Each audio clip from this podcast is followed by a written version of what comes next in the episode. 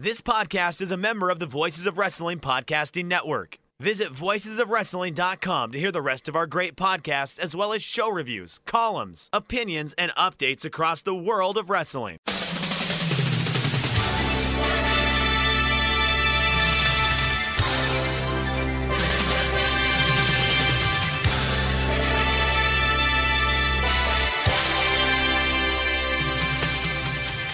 Hello, everybody, and welcome to the Super J Cast. I'm Joel Abraham, joined by Damon McDonald. It's a big week for us, Damon. The uh, football came back yesterday. Premier League's back, and uh, I can't tell you how much I've missed the the authentic experience of being a, an Arsenal fan in Asia, where uh, you go to bed and then you wake up at about 4 a.m., check your phone, see that you've lost 3 0, and then immediately go back to sleep. So, yay, football!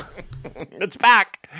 Uh, Joe, that's not the only thing that was exciting this week. Let's let's be honest here. You know, uh, uh, the Bundesliga is crowned a champion as well. So uh, let's not let's not dismiss that. But also, Joel, for the first time in months, for the first time in what over hundred days, Joel. Uh, not only do we have one show, not only do we have two shows, but we have a whopping three delicious shows that we can talk about here today.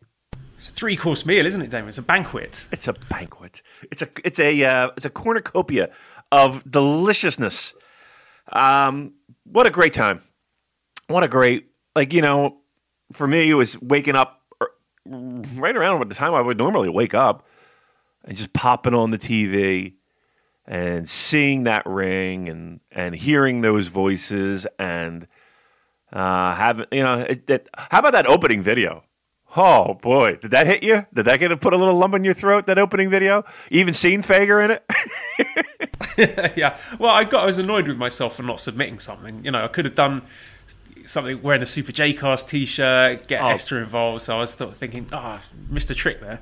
Yeah, they would have never put that on. You know that.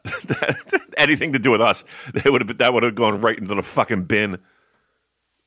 I could have worn a disguise, like a, like a you know those glasses with a fake nose and a mustache thing. yeah, yeah, that would be awesome. I'll tell you what, we did we did miss it. Maybe maybe they'll have a second calling, and we'll uh, we'll do a little uh, we'll do a little experiment and see if we can get anything anything slide by their their evil censors when it comes right. to I, uh, t- correct me if I'm wrong. I seem to recall us getting interviewed in Korakuen after New Year Dash last yep. year. That never yep. saw the light of day, did it? No, it did not. There's a lot of things that me we saying that Jay White was going to win the title. That's right. That's right. I remember standing there. Uh, there's a Joe. There's a lot of things that we've, uh, whether it be audio or video, that's gotten into the hands of New Japan Pro Wrestling that hasn't been used. Let's be honest. It's that that that example you gave isn't the first time, and the last example I gave wasn't the last time. So there's a lot of stuff in the middle there. Uh, but hey, whatever. let's let's start off bashing the company we we cover. Glad to have uh, you back, New Japan. exactly. We're back. Now we're officially back. Ah, uh, so I know we have a lot of uh, news. I'm sure we have a lot of questions. I'm sure we have a lot of uh, people asking for our opinions. Joel, I'm going to let you drive the boat. First up, we have four events hitting the New Japan schedule this summer where we've got New Japan Road, Sengoku Lord, and Summer Struggle, seeing fans coming to venues in Tokyo and Nagoya this July. So after the Dominion in Osaka-jo Hall, the next show we'll have after that is New Japan Road. That's Monday, July 20th at Korakuen Hall with fans. Sengoku Lord in Nagoya will be July 25th at the Aichi Prefectural Gymnasium. And then Summer Struggle will be Monday, July 27th and Friday, July 31st at Korakuen Hall. So we've got, uh, I wouldn't say long term, but you know, we've got some events planned out with fans for the next couple of months, which is exciting. Yeah, I mean they're not going to be full events. I'm sure. Um, I'm sure they'll be under some type of. Again, all this is is a lot of testing the waters and dipping their toes, and I'm sure New Japan is looking at other sports leagues. Um, and even with that said, I'm, I'm I've been thoroughly impressed with what I've I've seen um, when it comes to and heard over the past three months, and even these past shows. Um, they they're actually ha- they actually have their announcers social distancing. Right? There's actual legitimate real space between them. Uh, an amazing concept. Uh, and it looks like the very limited crew that are on these shows, Joel, are you know they're social distancing and they're they're doing the right things. And I, I everybody's wearing a mask. There's nobody not wearing a mask uh, that I could tell. Um, so we're testing the, the waters, not only with getting people back in the ring and getting New Japan back and, and running and storylines and pro wrestling and all that fun stuff. It's okay. How do we how do we make this work? How do how are we how are we going to do this? Um, so every one of these shows are incremental steps into the shows that you just talked about, where fans are coming back. It, the live experience, you don't want to hinder that too much. Um, and now, you know, it's hopefully, you know, by the end of the year, we're looking at shows where all, you know, every seat can be filled. Who knows? But I'm sure that's the goal. I saw a seating chart for Korakuen. It wasn't for New Japan. Um, I forget which promotion it was, but it basically had two empty seats between each attendee. So maybe that's the kind of thing we'll see. And I'll be interested to see what that looks like, what it sounds like. So yeah, very excited to see how that plays out. And we have a question here from Japanese Retro Game Center. He says, Suddenly, Sengoku Lord made a return to the schedule. I'm going to try to make the show if I can. Think we may have some surprise guests on this show? And let me lump that in with another two questions. So, RT Cotton says, Who do you think is the Grand Master that we've been seeing in these vignettes in the way to the Grand Master? And do you think it's a junior or a heavyweight? And Chris asked, What faction do you think the Grand Master will end up in? So, uh, let me ask you first, Damon. Who do you think this Grand Master character might be? I mean, everybody's pointing at uh, Kawato, um, who apparently is, no, according to Lucha Blog, the great Lucha Blog uh, Cubs fan. Got a lot of time for Lucha Blog. We yeah, very pleased to meet him. We met him, didn't we? He was at the, the bar after the, the Chelsea Bell after the Correct. Madison Square Garden show. That is right. That is right. Uh, solid work there. Um, it's it appears you know his time is done, and you know everybody's kind of pointing at that. Now, I will I will I will remind everyone of a little vignette where uh, a gentleman was wearing a motorcycle jacket and was carving up a bar, and uh, everyone screamed Chris Brooks. Right? so um, that has happened in the past. But I think I thought I it was going to all- be Barry Griffiths, but no one listened to me. What is No one Barry even knows who Barry Griffiths is. I don't know. Is I don't know.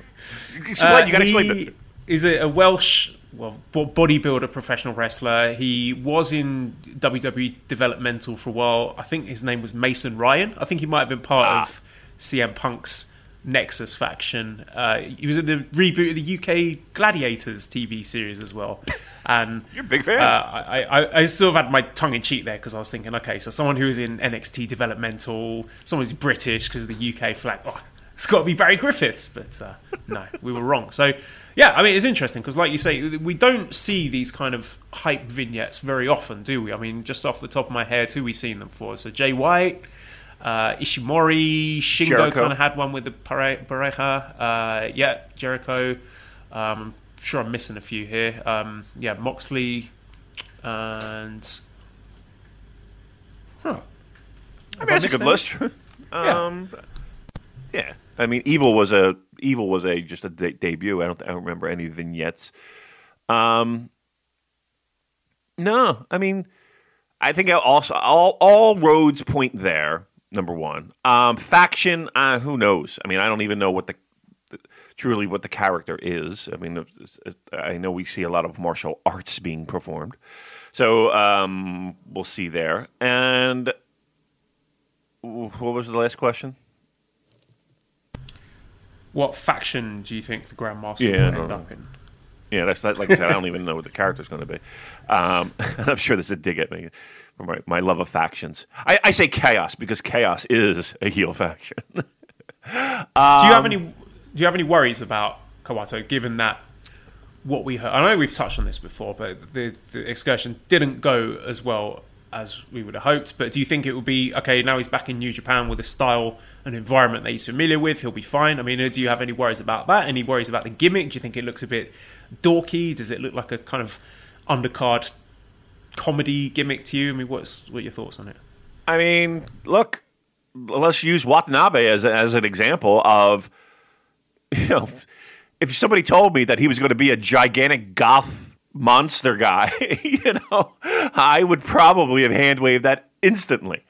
Um, I don't know. I mean, all I see is a bunch of feet dancing between some some trees. You know, I, I mean, if that's the only indicator of what this gimmick will be, then I don't know. Give it. Let's let's see it first. Let's let's let's enjoy. I have no worries. I think I'm telling you, the people that are complaining the most about his excursion are are I think I, I think there are some people that have actually seen it. You know, have actually watched him him in CMLL, and they might have some questions. But I think the lion's share of people, it's people just just spitting the same worry and and haven't even seen it. Um, so that's number one.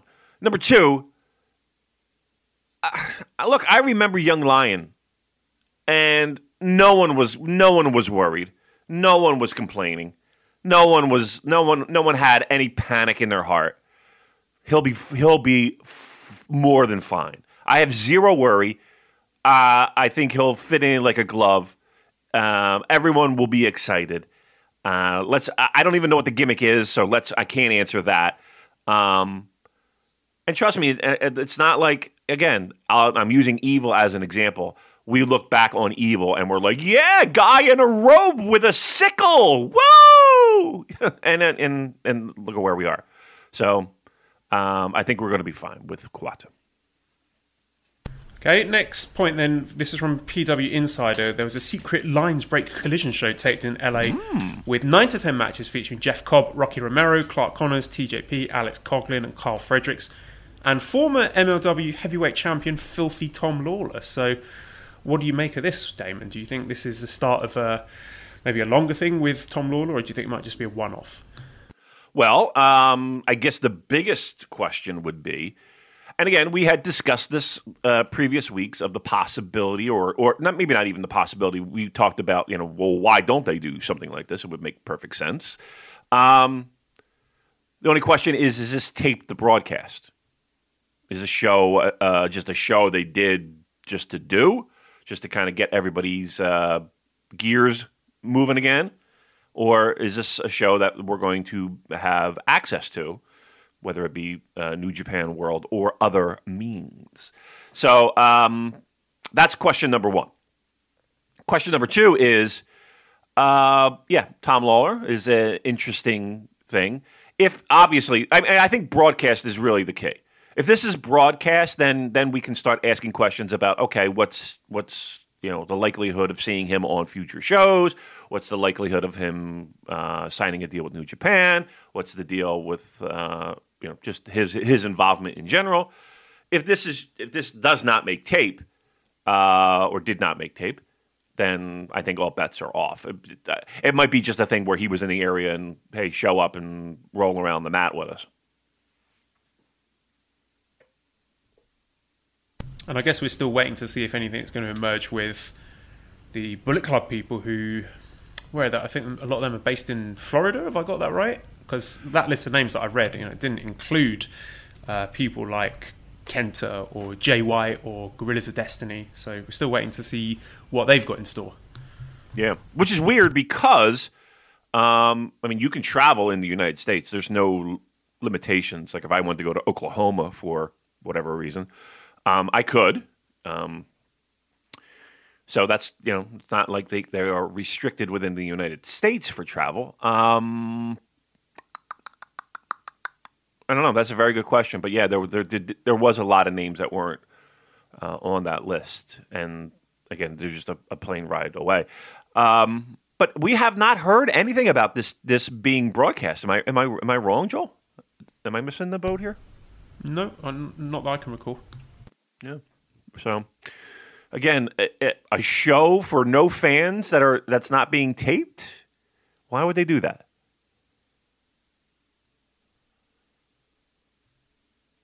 Yes, yeah. why indeed? I thought that might have been a rhetorical question, or if you look at a response from me. Well, okay, I'll tell you what, moving to another person who is I think is in the States right now. Karl Anderson has been on the old twitter.com tweeting where he tweeted G1 question mark at NJPW World and NJPW 1972 and Chairman Sugabayashi. So, what do you say to the prospect of Machine Gun Karl Anderson appearing? I mean, uh, travel situations pending.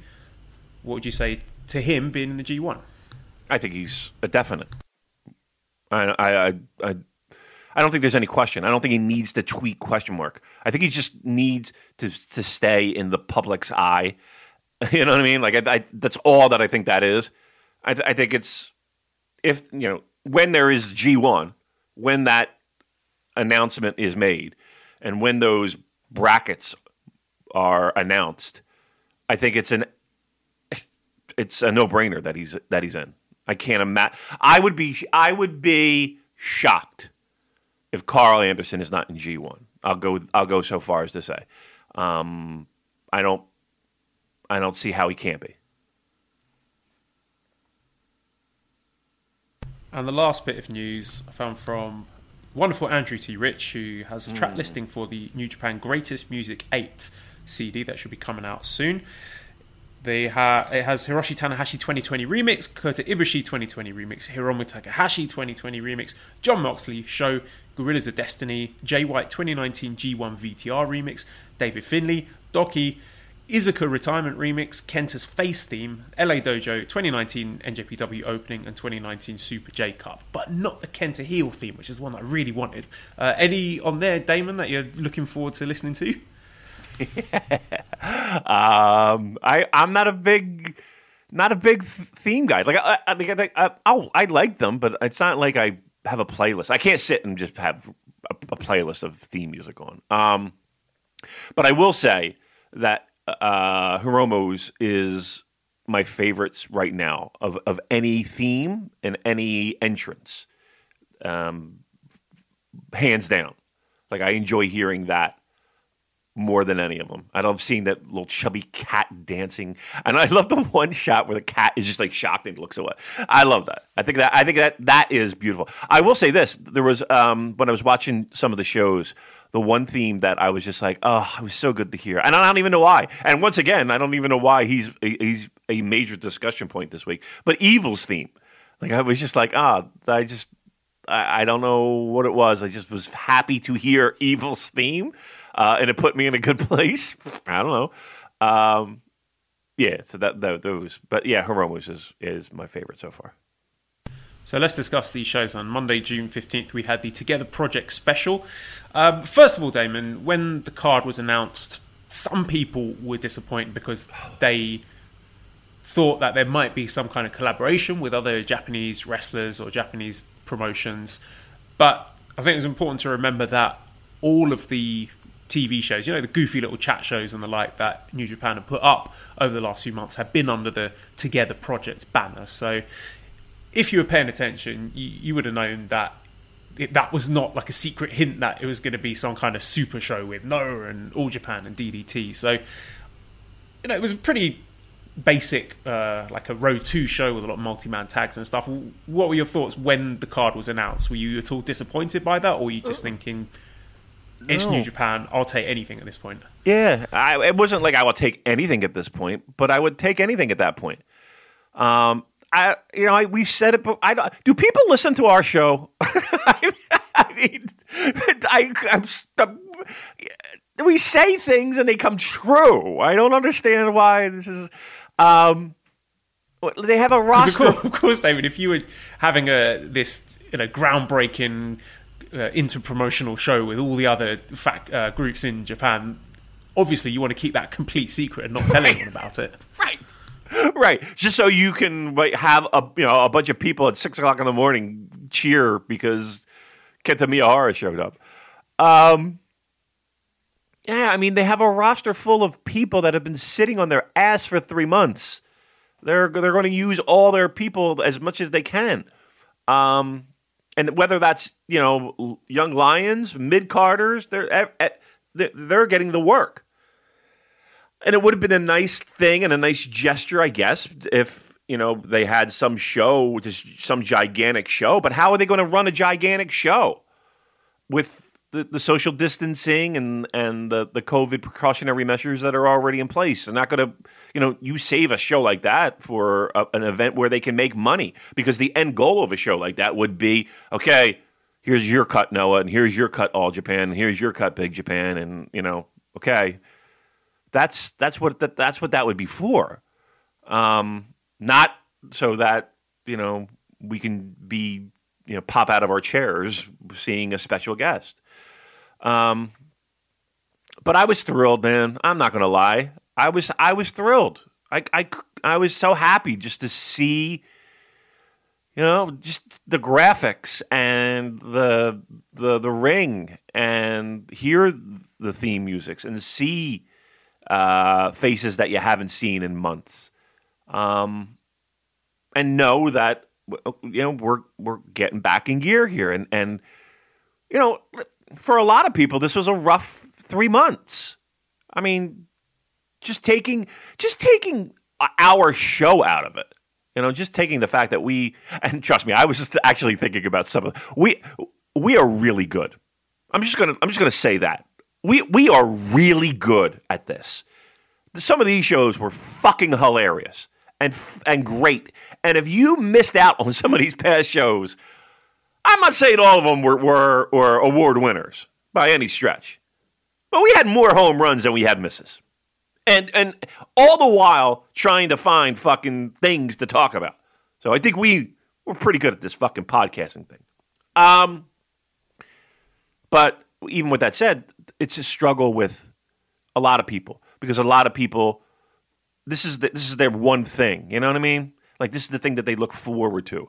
Um, in a week where maybe they struggle or or you know they bust their ass all day at work and they, I just can't wait for the weekend so I can just see my New Japan Pro Wrestling show just to, to take me away for a little bit and they didn't have that release um, so for a lot of people it was just uh, you know they can get back to that um, was the card amazing no of course it wasn't um, it was yeah it was a middle of nowhere road to show um, but for anybody who's going to complain, or honestly, anyone who's going to grade this show as if it were, as if none, as, as if the past three months didn't happen, I think are are are completely missing the point. Completely missing the point. This is a show where we're we're, we're uh, you got wrestlers that need to get warmed up. You've got uh, uh, production that needs to get warmed up you got how are we going to run these shows and do it effectively? And this was a practice show. This was spring training. This was uh, a friendly, if you will, um, just to get the wheels turning.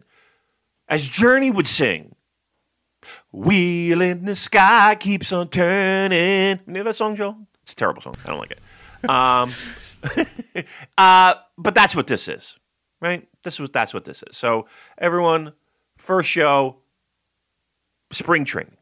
Nobody nobody complains about spring training, right? And if you do, you're a maniac. Spring training wrestling is what we had right here. JDM asks, how would you rate New Japan's no fans presentation compared to WWE, AEW, Noah, etc.? Would they benefit from either trainees or other factions ringside making noise? No. And Joel asks, New Japan have amazing near falls most of the time. Do you think that without fans, this part of the style takes the edge off match quality?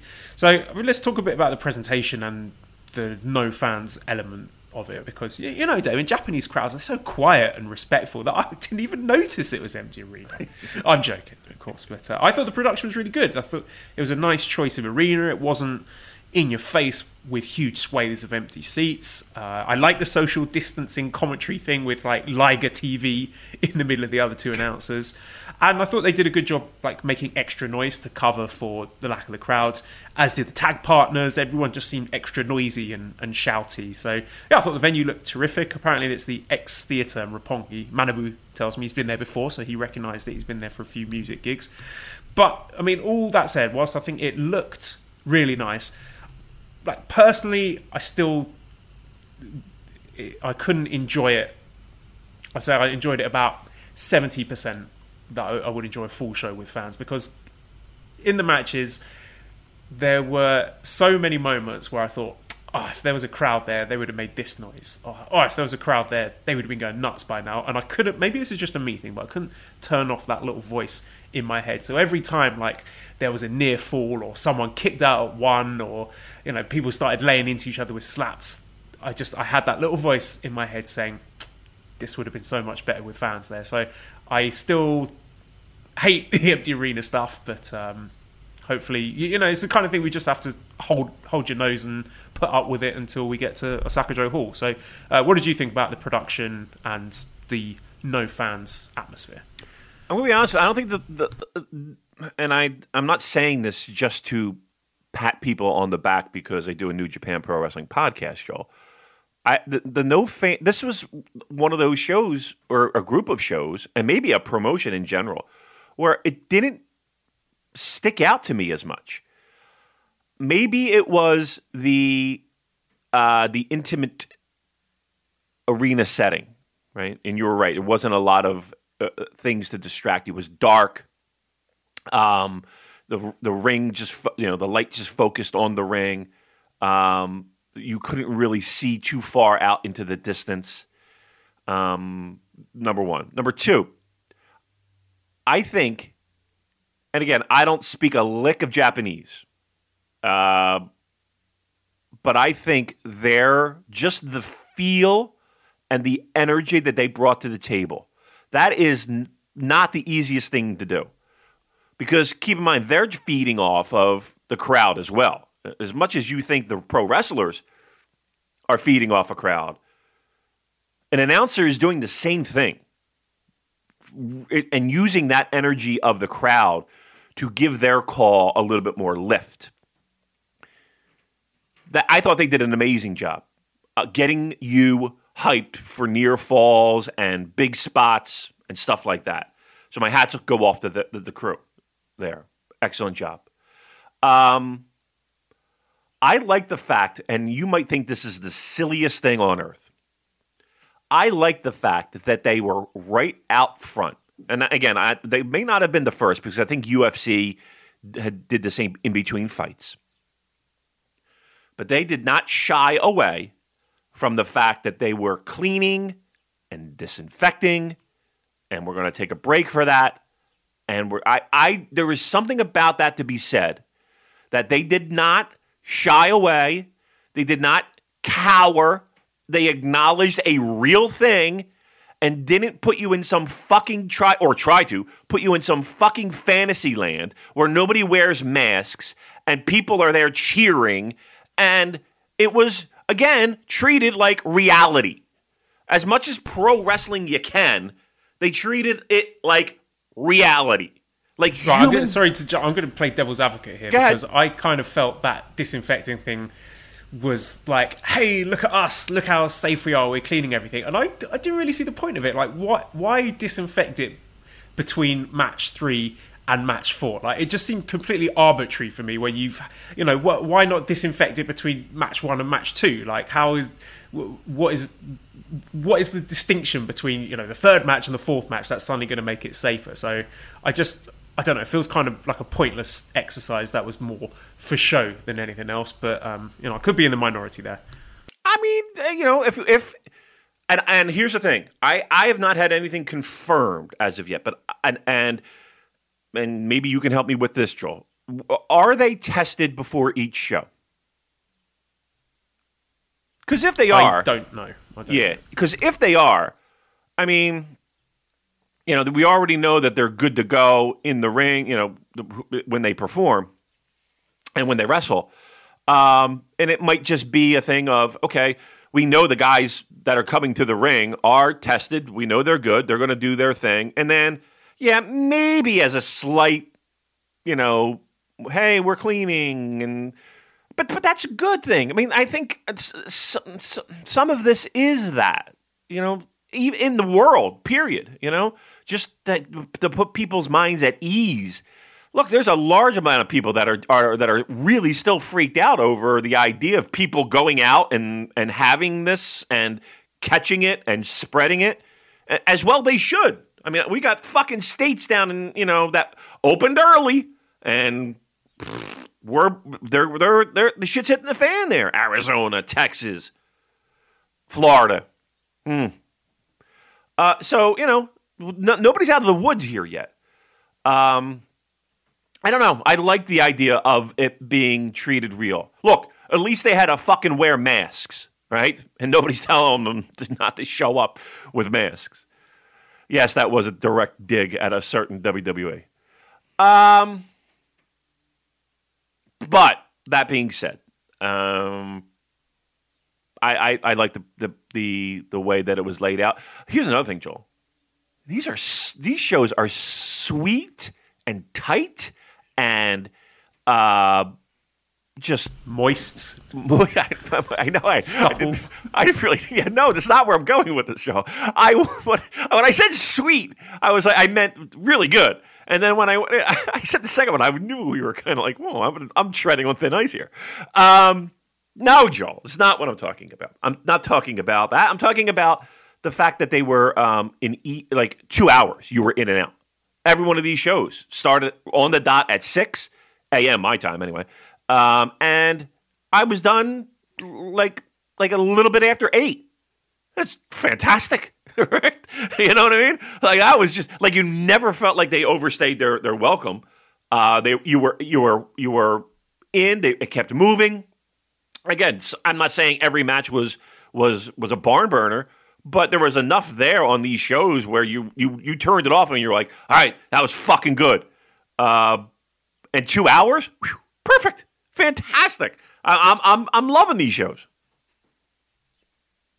How about commentary? Bash says, are you watching with Japanese or English commentary? And how do you feel about Kevin Kelly doing the Joey Styles and going it alone on English comms?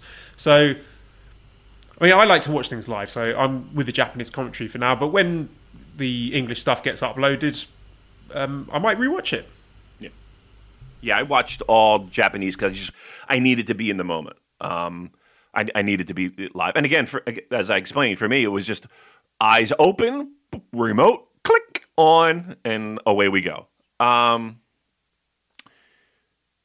I, look, I feel bad in in the sense of you know Kevin and the you know well it, it is just Kevin at this point in a booth in his in his in his home studio uh, doing commentary you know over you know not live. It's a hard thing to do you know it's not it, let's put it this way if, if if anybody could do it he could do it but it's less than ideal circumstances and they weren't going to be able to to get him over there um you know it's just not going to happen um so it's probably the, for the best and I don't.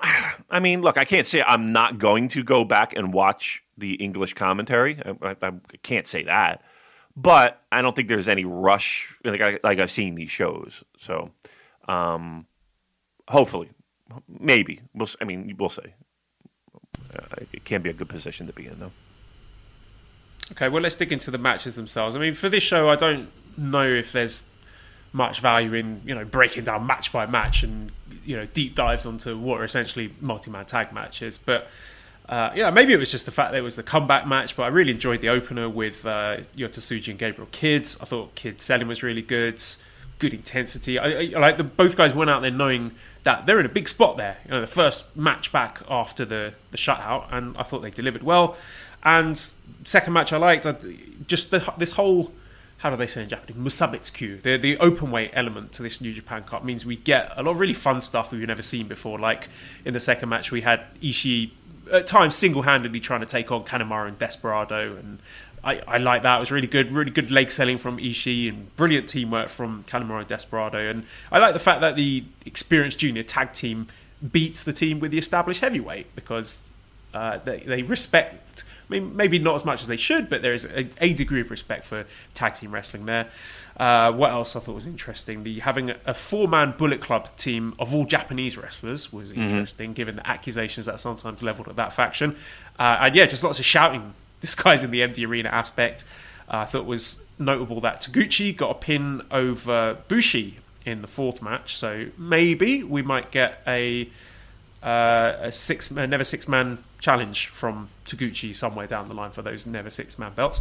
Uh, and just the fact that everyone was looking refreshed, everyone's looking healthy. I thought uh, Kojima looked great. I mean, even Tenzan looked like he had a bit of a spring in his step, as much as Tenzan can do. Um, very astute observation from listener Andy, who says, uh, "Does Naito's new move to set up Destino only exist to be reversed into Skull End or Okada's Tombstone. I think could be definitely onto something with the Skull End aspect there. I could easily see that happening.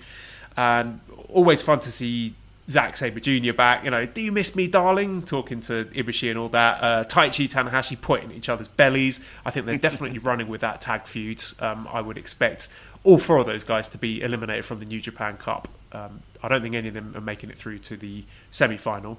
And Roppongi 3K looking nice and fresh with their new gear. So those were my key takeaways from the first show back. Uh, what were your thoughts? Anything really stand out to you? Uh, you know, for me, I mean, there's nothing that that I would say you absolutely have to go back and watch. Let's let's be very honest. There's nothing there where you you you have to tune in if you missed. But I would say that you have to tune in if you did miss, um, just just to f- kind of feel that vibe of uh, of being back. I, th- I, think it's a good thing. Um, from a from a show perspective, yeah, it's not going to it's not going to stick with anyone. Will, I don't think anyone's going to be talking about this at year end, right? On anything on this show, uh, and it was it you know for me the things that if three months from now, four months from now, eight months from now, you say, okay, Damon, what's the uh, what's the thing you remember from that comeback show? It's going to be three things. It's going to be Tanahashi's speech, right? Uh, and the, and the guys and crying backstage as well. right, right. He loves to squeeze out those tears, doesn't he? He sure does. Uh, he's a very emotional guy, Joel.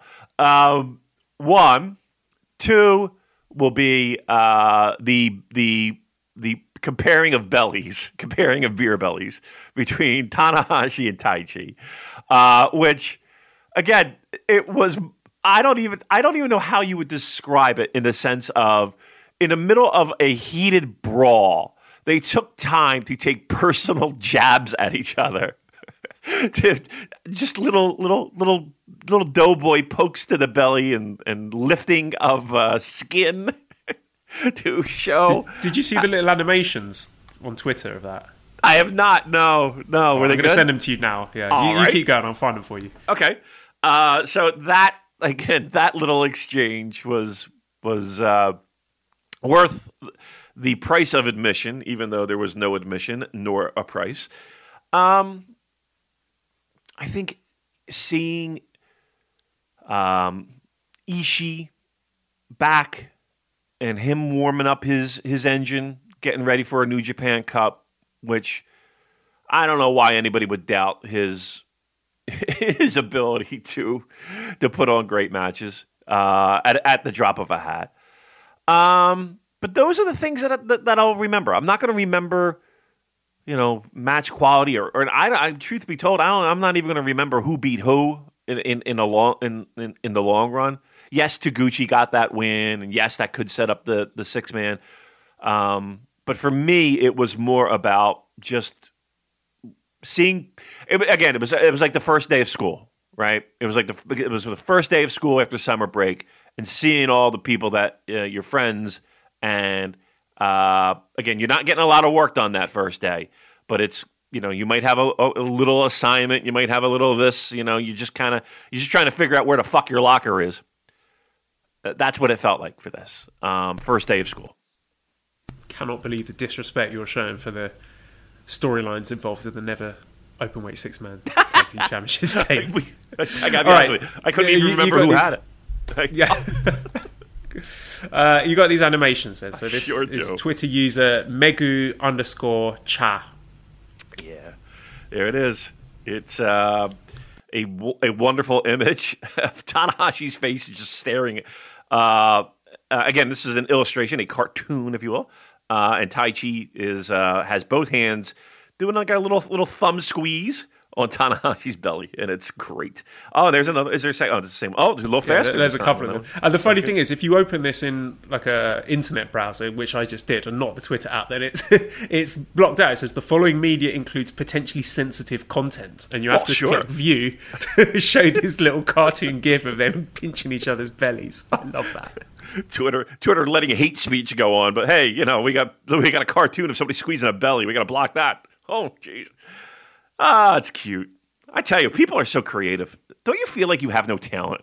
I've I always, you know what I mean? Like I just went on a rant about how great we do these shows and how like I see shit like this and how they're just they're just able to churn it out. You know, just like that would take me two years to create to even figure out how to create, and it's just like bloop, it's instantly there a fucking cartoon of that.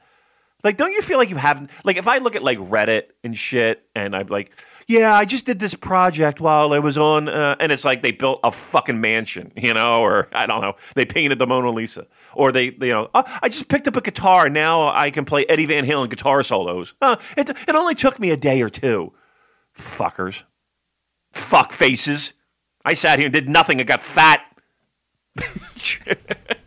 No, I said it before. I think this, this is a time, a time of year, a time of the world where you have to be kind to yourself and don't judge yourself too harshly by other bastards who are out there rubbing your nose in all the amazing work they're doing.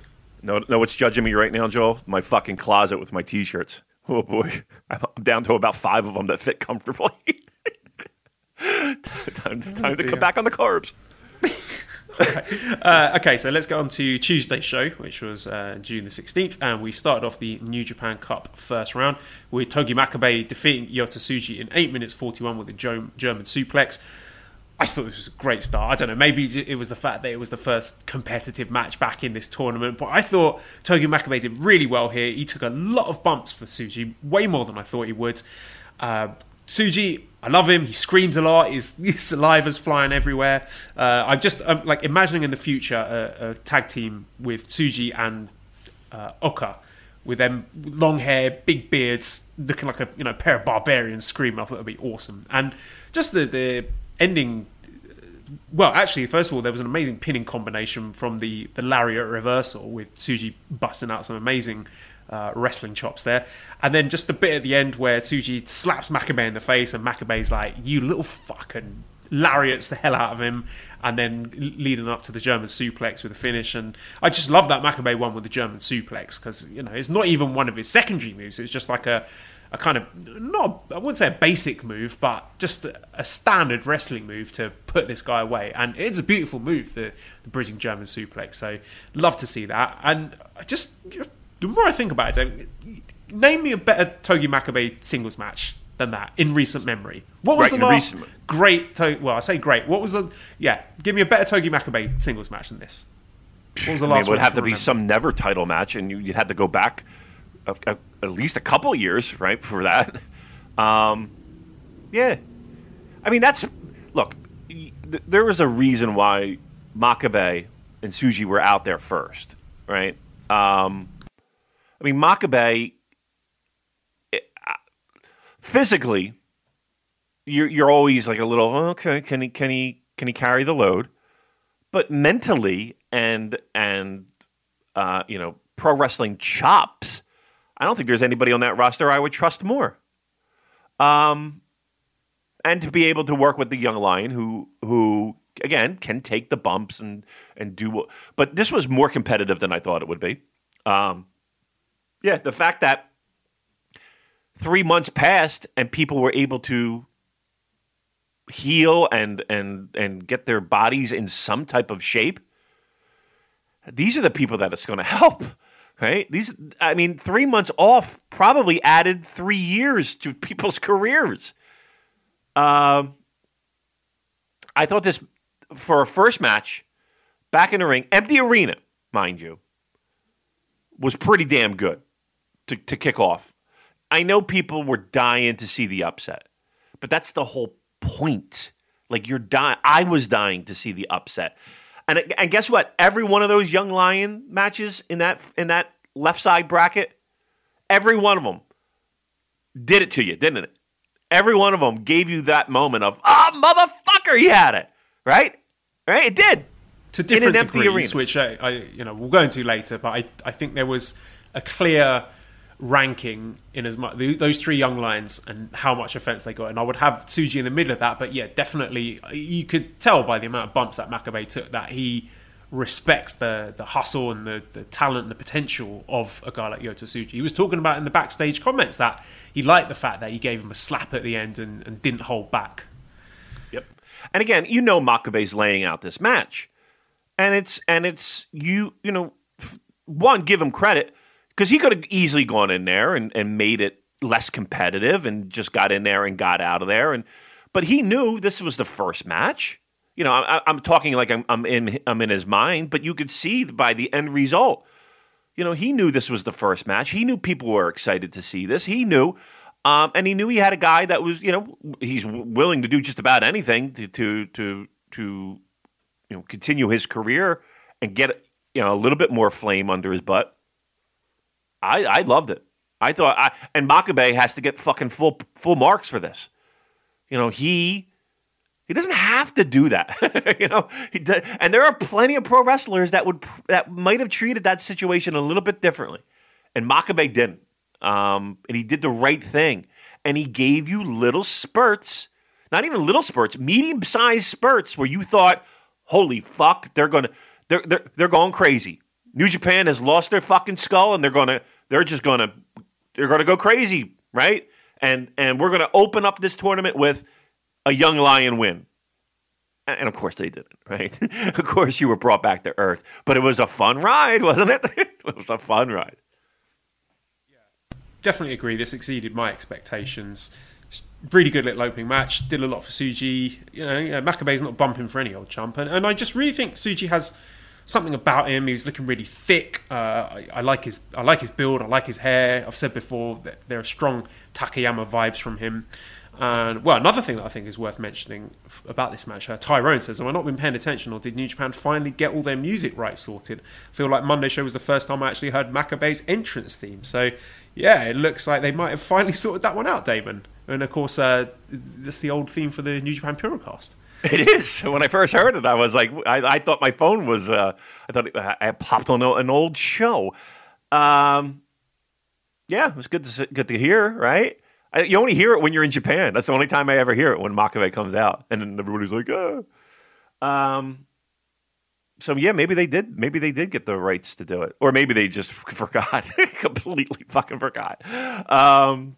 Well, it was Yeah. pointed out to us that uh, during one of those together project shows on the uh, New Japan Worlds, it, that the panel show he was with Ibushi and Taguchi, and they played the dub theme, and Makabe said it was the first time he'd ever heard it, so maybe he didn't even know it was dubbed over.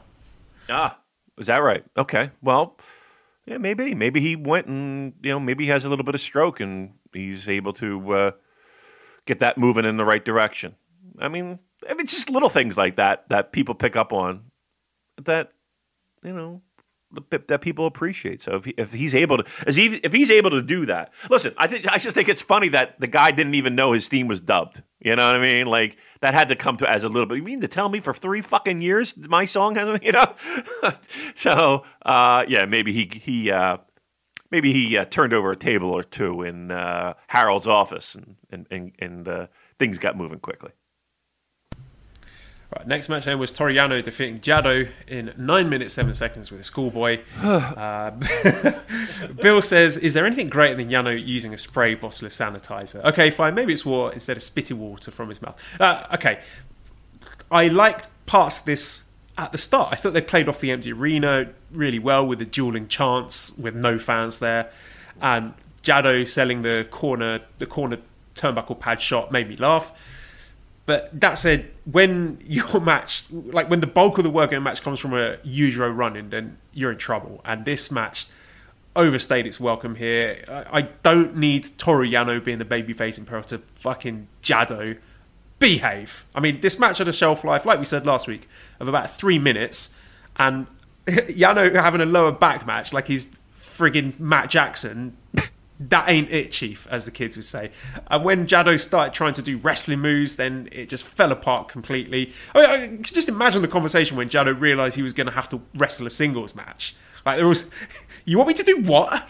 And they're just just thinking, poor Douki, that they couldn't find a spot for him in this tournament. Right. For an actual active professional wrestler who, you know, did a pretty decent job in Best of the Super Juniors last year, but you had to get this guy. He looked like someone's uncle had won a competition to get in the New Japan Cup. And I say nine minutes, it felt like it went about 35. And Michael CC in our Discord said it best. Jado made Honma look like Dragon Lee. Uh, Damon, this match made me want New Japan to go back on hiatus. No. Look, if, if there was ever a time that we wanted that, you know, one and a half, two minute ball shot, roll up Yano win, this certainly was it. And as each 30 second chunk went on, you were just begging for a finish. Yeah, please. Look, he's 50. It, it is amazing that Jado, 50, some- you know, maybe a, a, a notch over 50, is even in a ring doing anything. And let's be honest, he really didn't do much of anything. But he's in there nonetheless. Um, and compare that to Nagata. and compare that to 50 year old Suzuki. Or even in the past, you know, 50 plus year old Liger. Or you know there is there is something to be said about the people who may have taken care of themselves a little bit more than others. Um, this match was not good. Uh, in, in, in any way you want to try and slice it. I, I don't care if you're looking from from a comedy perspective. I don't care if you're looking from a pure wrestling perspective. Um, and and if we all can agree, we were just trying to get from point A to point B and get that bracket filled out there there was there was no need to have like you know add a little bit more time to um, an undercard match. Add a little bit more time to Makabe Tsuji. Add a Give, little bit more more time. disinfecting time. right, right. Use you that. can bring another once over. right, right. Get, get you know there are better ways to use that time than to extend Yano and Jado. Uh, I think easily. I think easily there will not be a, a worse match than this for New Japan Pro Wrestling in the calendar year of 2020. I defy you to find me or per, like like there could there will not be a worse match than this, Joel. Right? This this is this this is the bottom of the barrel when it comes to New Japan Pro Wrestling. Yeah, I agree. So the next tournament match, I mean, I don't really have that much to say about the tag match that was in the middle of the show. So if it's okay with you, we'll jump straight on to Hiromu Takahashi defeating Tomoaki Honma in 18 minutes 45 seconds with a time bomb. Uh, this was a bit boring in the first half because I didn't buy Honma as the dominant force, despite the supposed weight difference. But then in the second half, it got really good and really scary.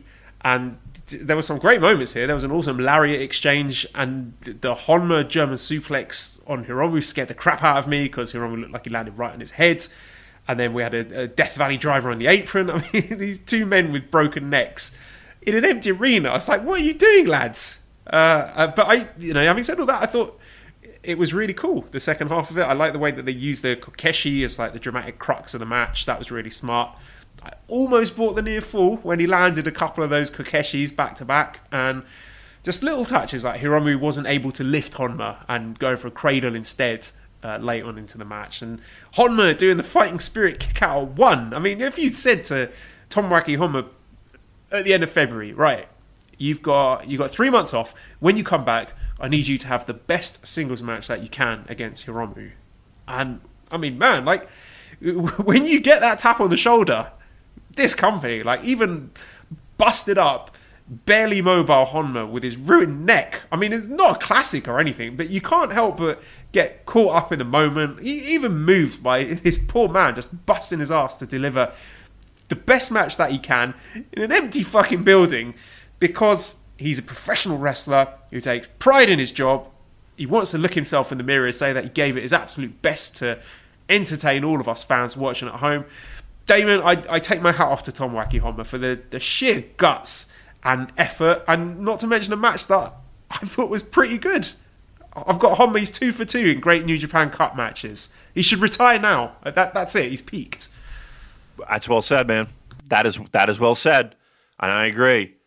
Um, pride, you know, respect, uh, w- wanting to, to not go out there and shit the bed, and and he knows who he's in the ring with, right? And he knows that there's going to be a lot of shit that he normally wouldn't do on a what was this, a, a, a Monday night in Tokyo.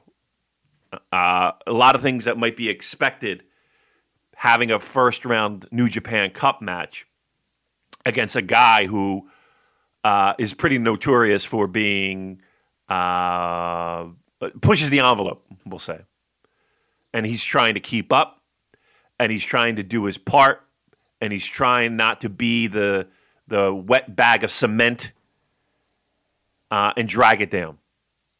Yeah, absolutely. Hats off to Honma because here's a guy we all know he's not in the best of physical condition. We know this. We know he's been, you know, he took a lot of time off for a very serious injury. And he's out there doing crazy Death Valley driver spots and Kokeshis from, you know, middle and top rope and, uh, you know, trying to do his best to keep up. Um, and I thought he did an, an outstanding job considering all that he has put himself through in his career. Um, and and I think a lot of the talking points when people do discuss this match is about Honma and how he was able to to to put that together. Let's not discount Hiromu either. Hiromu might be the one guy who has had the weirdest pro wrestling career of anybody I can think of in that roster. I mean, you think about him coming back from excursion and maybe being the one guy that everybody liked, but nobody expected him to just be like this, to make this huge splash with a lot of fans and a lot of new fans. And him being able to get red hot and be, a, you know, a cornerstone of the juniors and, and the promotion as a whole. Let's be honest. And then to get injured and to be on the shelf for a year, over a year, right when you know things were really churning for him. He comes back. Place loves him, longing for him. We've been we were longing for him, pining a Super J cast word for months for his return. Comes back, red hot, great return, wins the title at the Dome. Great, great stuff in Liger's retirement match, and then f- virus, and then we're gonna pause for it. Like, you know, he's he's got a match with with Naito at the anniversary show that has to be put on ice. This guy's had the fucking weirdest luck when it comes to his career. It is unbelievable. Um, beats a heavyweight, which again, let's not hand wave that either. Let's not hand wave that. That's that's an important thing. And and if if we are to uh, to believe that he is on his way to at least the semifinals, and we talked about it last week with Ishii's win, you know we're going to see Takahashi Ishii, right? You know that's what we got on, on tabs, right? I think you're discounting the long and storied history between Toru Yano and Hiromu. Let, us not forget, Toru Yano cut Hiromu's hair off when he was a young lion. And Hiromu hasn't forgotten that. So maybe, you know, there's the mind games there. You never know what's going to happen against Toru Yano, Damon. It's a good point. It's a good point. I, uh, let's put it this way. Are you going to be are you going to be a little disappointed seeing Toru Yano move on in the New Japan Cup? Uh, yeah, I think we're all expect. Well, we're all hoping for a Hiromu versus Ishii quarterfinal. How fucking great would that be? That would be amazing. I mean, I can, you know, you see what kind of match that Ishii had with a fellow junior in El Desperado, and I love Despy. I'm, I'm going to wax lyrical about him in a couple of minutes, but with a, a once in a lifetime talent like Hiromu, looking at something very special. That that will be unbelievable. That July second is when that would occur, right? July second is when that would occur. If again, if if the if the if the tea leaves are are are, are true, that will be a fucking watch, watch us get Togi Makabe versus Toru Yano in the quarterfinals. the most violent players explode. But I, you know, in a strange way, I kind of, I kind of hope that is the case because that would just be excellent podcast. Ah, imagine, imagine that show, huh? That you're talking about, you're talking about award-winning podcasts. If, if we get that, oh. in the hobby, it's not easy being a fan of ripping packs or repacks. We hype ourselves up thinking ah, maybe I can pull a Ken Griffey Jr. rookie card, but with zero transparency on available cards and hit rates, it's all just a shot in the dark. Until now. Introducing slab packs from arenaclub.com, the only repack that provides real value, a complete view of all possible cards, and clear hit rates for each one. Now, when I buy slab packs at Arena Club, it finally feels like I know what I'm getting. I was able to open an Arena Club slab pack, and and I'll be honest, it was a lot better than what you normally do. Say you go to a card show and there's a random innocuous brown bag of cards, and yeah, you can open it and look, it's going to be junk. You're you, you know what I mean? Like you know what you're probably going to get in those. Maybe you find that fun. And sometimes I do. Sometimes I like just opening up cards and saying, "Ah, hey, look at some random cards, or whatever." But if you're really in this game to to find value and find particular cards, it sucks to have to buy these mystery packs, and it ends up being you know almost nothing, you know, nothing of value. Not with Arena Club. You can display again of all available cards, hit rates, grading, so you know that when you're opening up the slab pack, you are going to get something valuable. You are getting something good. And Arena Club, in addition to having those great slab packs we just talked about, is also a marketplace for card collecting, buying, trading, selling, displaying, all that sort of stuff.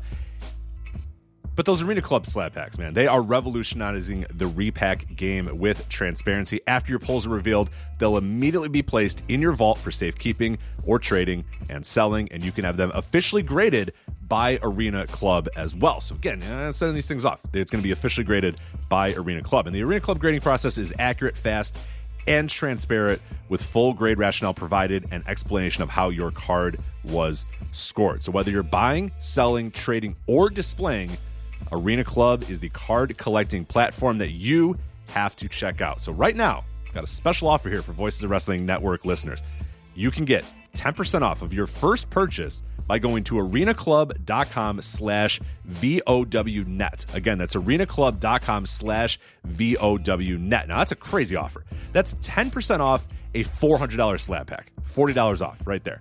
10% off your first purchase. No matter what that purchase is, 10% off. Again, that's arenaclub.com slash VOWnet, arenaclub.com slash VOWnet for 10% off your first purchase on Arena Club. And we thank them for sponsoring the Voices of Wrestling Podcast Network. Oh, the fucking fury! That that we'll we'll we'll, we'll officially be back at that point. That's for fucking. All right, let's move on to our next match then. Uh, Dan asks us on a scale of being stuck in a high uh, a Thai hotel room for four months to having a danger wank in the bathroom. How excited were you guys watching Ishii versus Despy? Okay, so Tomohiro Ishii defeats El Desperado in 20 minutes 17 seconds with a vertical drop brainbuster. I mean, right from Jump Street, like even the rope break was great with El Desperado mocking Ishii for his height. And like one thing I love about this company is that you can be a heel without being a cowardly cheater who always looks stupid. Like you could be a heel just by being a knob. So it was really cool to see a junior like Despy rattle the cage of someone like Ishii just because he's a wanker and also a little bit mental. And you had the continuity from the night before when he and Kanemaru were going after Ishii's left knee, and that was a, a really smart way to make Ishii look like a, a believable face in peril because you know, this is an experienced shitbag tag team that busted up his knee 24 hours ago. But then you've got Ishii showing El Desperado you know, who the bigger boy is by just fucking yeeting him across the ring with that pounce later on in the match. And uh, just as it went on, Desperado was conveying this aura of a guy who who'd figured that he'd bitten off more than he could chew. But he was going to fucking bring it to Ishii anyway because he's he's got this weird masochistic streak to him, like inviting Ishii to kick him in the head just because you know why not? I've gone this far, just fuck me up, mate. I mean, this is a man who has death matches with Jun Kasai on his day off for fun, and automatic half a star added for the knee work, paying off with Ishii friggin' dropping Despy halfway through the powerbomb. I don't even know if that was a botch or if that was intentional, but it, it was amazing. I really like that. And they worked really hard to make some believable near falls. Like I was almost biting at the end with the Guitarra del Angel and I like that Desperado was protected in as much as he didn't land his finishing move. He didn't land the Pinche Loco. So he, it wasn't like he landed his big finishing move and Ishii kicked out. He just didn't get it in the end, and you know left you thinking, oh, if he had get, got it, maybe he would have beaten Ishii. And Right. at the end, he just he bumped for that lariat like an absolute ragdoll, and no fucking about here. Our, our boys are their working boots on. This is this is a New Japan Cup. Serious shit. It's back, Damon. Yeah, yeah. This is this is this is one of the first. Like you got little tastes throughout the throughout this show of okay, this this is the this is one of those moments and one of those matches where you're just like, that's what I missed. That this is this is this is the exact thing that I that uh, I've been waiting for. Uh, can we talk about Big Tom for a second? I, I know Despy did an outstanding job, and I think you did a great job, you know, covering his outstanding effort. Fucking Big Tom, Big Tom Ishii. What a fucking legend this this guy is. Empty arena, once again, empty arena, big spotlight, a match that people circled, looking forward to. He didn't miss a beat. That motherfucker didn't miss a beat. He said, "Okay, we Ishii, we, we need a we need a big match from you." I, I don't even think probably he said a word in the back. Probably just did a little nod, a little head nod.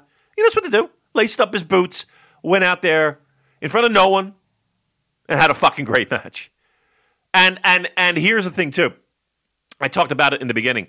Those announcers, they helped. They helped big time. Uh, the passion and the, and the fire that they had in their voices had had people like you couldn't help but not watch. Like you weren't you weren't looking at your phone, right? They they they kept you glued to that fucking TV. Uh, at no point were you looking at your phone. And also, if I may jump in, a lot of people accuse Ishii of being very one note and having the same kind of match over and over again, where he is. You know, he's the underdog, but he's just going to, you know, keep firing back in the face of uh, all the odds, and he's going to do the fighting spirit spots and kick out at one, but ultimately he's going to lose. But here, different dynamic because he's against the junior, but then he's also got the knee injury, so just sort of trying to balance those two caveats in the match. I thought he did it really well, and it was like a, a different side of Ishii. I loved it. I thought, uh, you know, again, looking at the brackets uh, as we love to do. I mean, he's going to have he's going to have a beefy battle with Makabe, right? We, we're not expecting any real nuance there. But man, if if we could find a way to make this Takahashi Ishii match happen, I think I I I, I truly believe a match like this is going to and, and I've said it. I've said it. You know, I've I've whispered it a few times that it felt like he was a. I don't want to say a one trick pony, but you know, one of those guys that you know you get you know what you're getting from an Ishii match. Um, he i- i- this this this will be different. I, and I love the fact that he's in a bracket like this. Like he does have the opportunity to have two juniors to have a little bit more, again, nuance to his performances. Yeah, we- we've been clamoring for this for years, haven't we, David? We've wanted open weight matches. This is something that Kushida wanted, and he ended up leaving the company. We wanted to see what you know uh, Ishii versus Desperado, Ishii versus Hiromu might look like. Uh, so you know, it's just a shame that it, all it took was a fucking global pandemic to get us to that point. But it's here, so let's enjoy it. Yep, one hundred percent agree. Can't. I'm I'm sorry. I'm eating a, a chewable, a vitamin. Okay. All right. Well, let's go on to the next day then, which was uh, June seventeenth, and our opening match was Taiji Ishimori defeating Gabriel Kidd in eight minutes fifty three with the yes lock. Um, you know, it was pretty basic. Nice scrapping Yeah. at the start. A little bit sloppy with the Boston Crab reversal. It, it was fine. It was what I expected it to be. They You know, it wasn't like they were going out of their way to try and make Gabriel Kidd look like he was going to pull off a big upset there because he's very new to New Japan. He's new to the dojo. So, you know, what you're trying to achieve presenting a guy like him against an experienced wrestler and a guy like Uemura against an experienced wrestler are two different propositions, as we're going to see with the next match. But yeah, this was fine. This is what I expected it to be. Yeah, I, I, if if I had any disappointment, Joel, it was this match, and it wasn't from the lack of effort from these two because I had circled it as being one of those matches that I thought was was going to really out deliver. Uh, sorry, the, the trash truck is now going outside my house. Uh, it is six in the morning here, guys. Um, it, so maybe it was they didn't give him enough time. Don't, you know, and and you're right. Gabriel Kidd is a a new face, a newer face when it comes to the dojo. So yeah, he's going to have less experience. Yes, he might not be able to get as much offense in as we would see maybe again that we saw like uh, in the Makabe Tsuji match. That being said, at least on paper, anyway, at least on paper, it felt like this match kind of fell short for me. Um, and I know, I, and I know both these guys have more in the tank, uh, and I'm sure it was intentional, and I'm sure I, I get all that. I, I just think, okay, I see these two guys on paper, and I just thought we would get a little, little bit more, a little bit more. And the next match after that was Yoshinobu Kanemaru defeating Yuya Uemura in Ooh. 9 minutes 32 seconds with a deep impact. I like that there was a bit of continuity from the night before where Kanemaru hit Uemura in the head with a whiskey bottle. So then in this match, right from the bell, Uemura comes firing on all cylinders and jumping straight down Kanemaru's throat. I thought that was great. And I thought Uemura got a lot more than Gabriel Kidd and Yota Tsuji did. There were some really nice near falls. There was that rolling pin sequence there. And Kanemaru had to use his proper finisher. He had to use the deep impact to put away Uemura. So I want to talk about you, Uemura, in more depth, but please give me your thoughts on this match, Damon. Loved it, loved it, loved it, loved it. Um, yeah, this this was one of those matches where you felt like we could have an upset, and you and and it wouldn't be that strange. Yes, we're looking at Kanemaru, who, um, you know, had his great run in Noah, and yes, we're looking at a guy who um, has had the junior straps for you know more than a few times. This still felt like this could be the one, right? If, even like like you could say the Suji Makabe match, but you knew Mak- Makabe's just at a level that the likelihood of that happening was like. But this one, this was one where you're like, you know, let's be honest, Kanemaru is not what you would call this, you know, this elite level guy where uh, taking a taking a strange, wacky pinfall just to just to make the brackets interesting. This, this was the one. So yeah, they had that. I was biting on on on a lot of these near falls, which was fun. That's what it's all about. Again, the best pro wrestling is when you don't know who's going to win. Of course, there's the element of young lion. They're not going to get the win. Why are you getting yourself all fucking excited, Damon? It's not going to happen. But then there was the other side of we just sat through three months of craziness. We just we, we didn't you know we we're, we're why not like what I said last week. Why, why not? If you're going to do shit like this, do it now. And I really thought that we were going to get it. Uh, Urama, I can't pronounce his name. You, how do you pronounce it? Uemura. Uemura. Oh, I know I will. I will kill it and butcher it now and forevermore. But is he your favorite? I tell you, Damon, there was even the night before. Well, well, for the comeback show, seeing him come out from behind the curtain, our Discord got extremely horny for young Yuya here. Lawrence asked us on Twitter theories on how Yuya got so beefy. I mean, he has been down the gym quite a lot during this mm. shutdown. You can tell he's he's just he's looking very ace-ish. He's got his new haircut. He's got his little fuzzy beard. I I do think they've got a very very special talent there. I can see a future with him and Shota Umino headline in the Tokyo Dome. you could you could have the next Golden Lovers tag team as well. Him and Karl Fredericks put them together. Team Spicy Beef, Team Yakiniku. I can just he, he's a very very talented wrestler. He's got bags of charisma. He's incredibly good looking. He's got the body for it. I could just see him being the face of the company. Honestly, Damon, I can see him on those posters, Right. and I'm really really excited to see what the future holds for Yuya Uemura. I I promise you, I did not recognize him when he first came out in that tag match. I was like, who? Who's uh, like when we talked and opened the show about? Oh, maybe they'll have some surprises. You know, wrestlers from other promotions come in, and I looked and I'm like, what? what? Who's that? Because that did not look like a young fucking lion to me. And then you had this match. I'm telling you, man. He looks like, just like you said, like just package alone, like not dick. You know, He's, he has got a lovely package. just you know, just to, be clear here, uh, he he has something. There is something there. He has as the as the uh, wrestling pundits would like an it factor. Whew, it stuck out like a sore thumb. Like like you, this company has to do something with this guy. Find something, um, and and legit from this show he comes he shoots he skyrockets to the top of my favorite young lions. Tsuji's there right there too. Don't get me wrong.